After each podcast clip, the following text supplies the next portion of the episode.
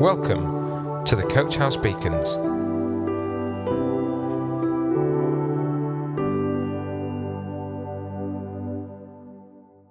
Hello, welcome to today's Beacon.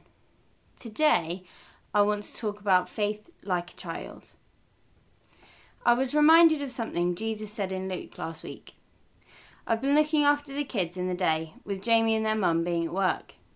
Eli would come out with some random sentences, but one thing that he said stuck with me.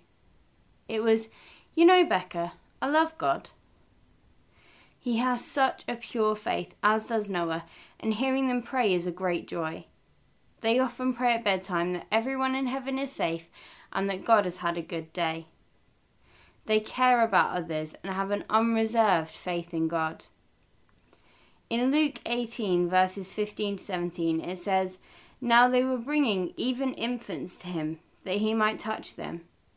And when the disciples saw it, they rebuked them. But Jesus called them to him, saying, Let the children come to me, and do not hinder them, for to such belongs the kingdom of God. Truly I say to you, whoever does not receive the kingdom of God like a child shall not enter it. In this passage, the parents were probably bringing their children so that Jesus could touch the children and bless them.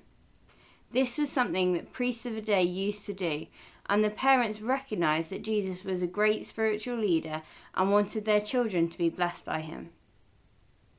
In Jesus' day, children were regarded as unimportant.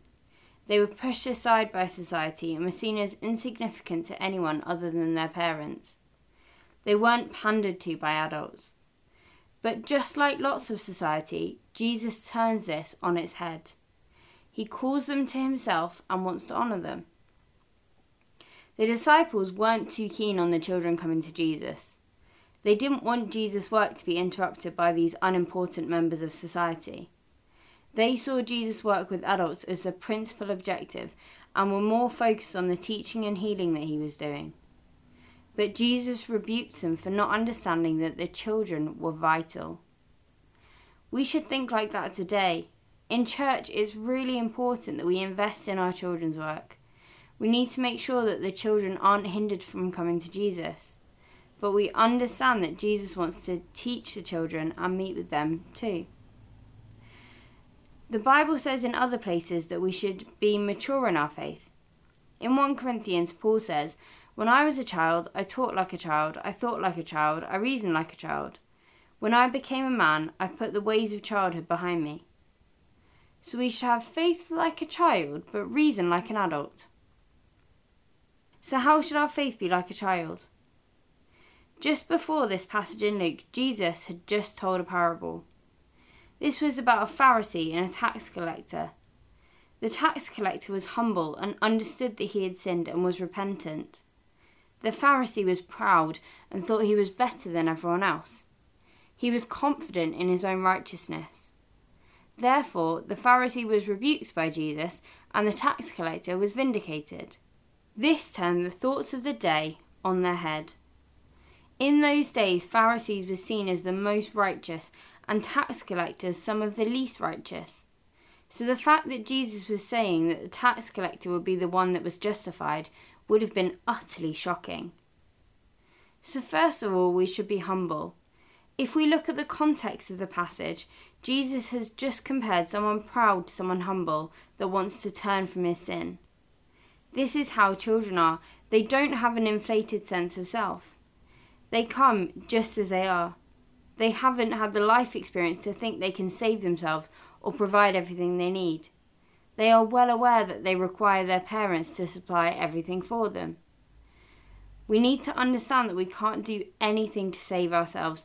We can't earn our righteousness or do anything except accept it. This brings me to the second way our faith should be like a child. We should be willing to accept the gifts God gives us. When a parent gives a child a present, the child is willing to take it. They don't think they need to earn it or think that there's a catch. We need to know that when God gives us gifts, He gives them freely and without a catch. We need to stop trying to earn anything from God because we can't. Just like a child is not able to earn money to contribute to the rent or the household, but has to accept their parents giving them a place to live and food. We can't do anything to earn God's gifts or goodness to us. Lastly, we need to accept forgiveness freely. We need to know that we haven't done anything too bad or too recently for God to forgive us. All Jesus needs is for us to be humble and call on Him to forgive us, and it's done. We can be assured that we're forgiven and we are justified through His sacrifice. Children are great at this. They quickly move on from wrongdoing, not forgetting that it was wrong, but living as if they've been justified and forgiven, because they have. They fall down but quickly pick themselves up again and keep playing. To conclude, the important things we need to remember from this passage are that we are to accept children and be like them. We need to work with children and not ignore them as they are important to Jesus but also be humble, willing to accept gifts, and understanding we're forgiven. We need to have an adult relationship with God and an adult understanding of the reasoning for our faith and our sin. But like a child, we should come to Jesus openly and willingly and trust Him to provide for us. Let's pray. God, thank you that you've made us your children. Thank you that we can have faith like a child. We can have a simple faith where we just turn to you and we just come to you and you forgive us. Thank you that you give us gifts, and I pray that we'd accept those freely. We wouldn't think that we have to earn them, or that there's a catch, or that you love us more or less because you give us more or fewer gifts. I pray that we'd understand that you love us unconditionally.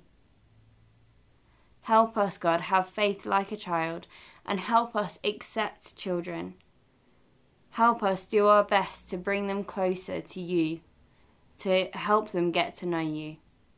And I pray that they would grow to know you and grow to understand and grow to love you as their Lord and their Saviour. Amen. Coach House Beacons, the Coach House Church Daily Devotional. To find out more, join us on Facebook, Instagram, or on our website at www.coachhousechurch.org.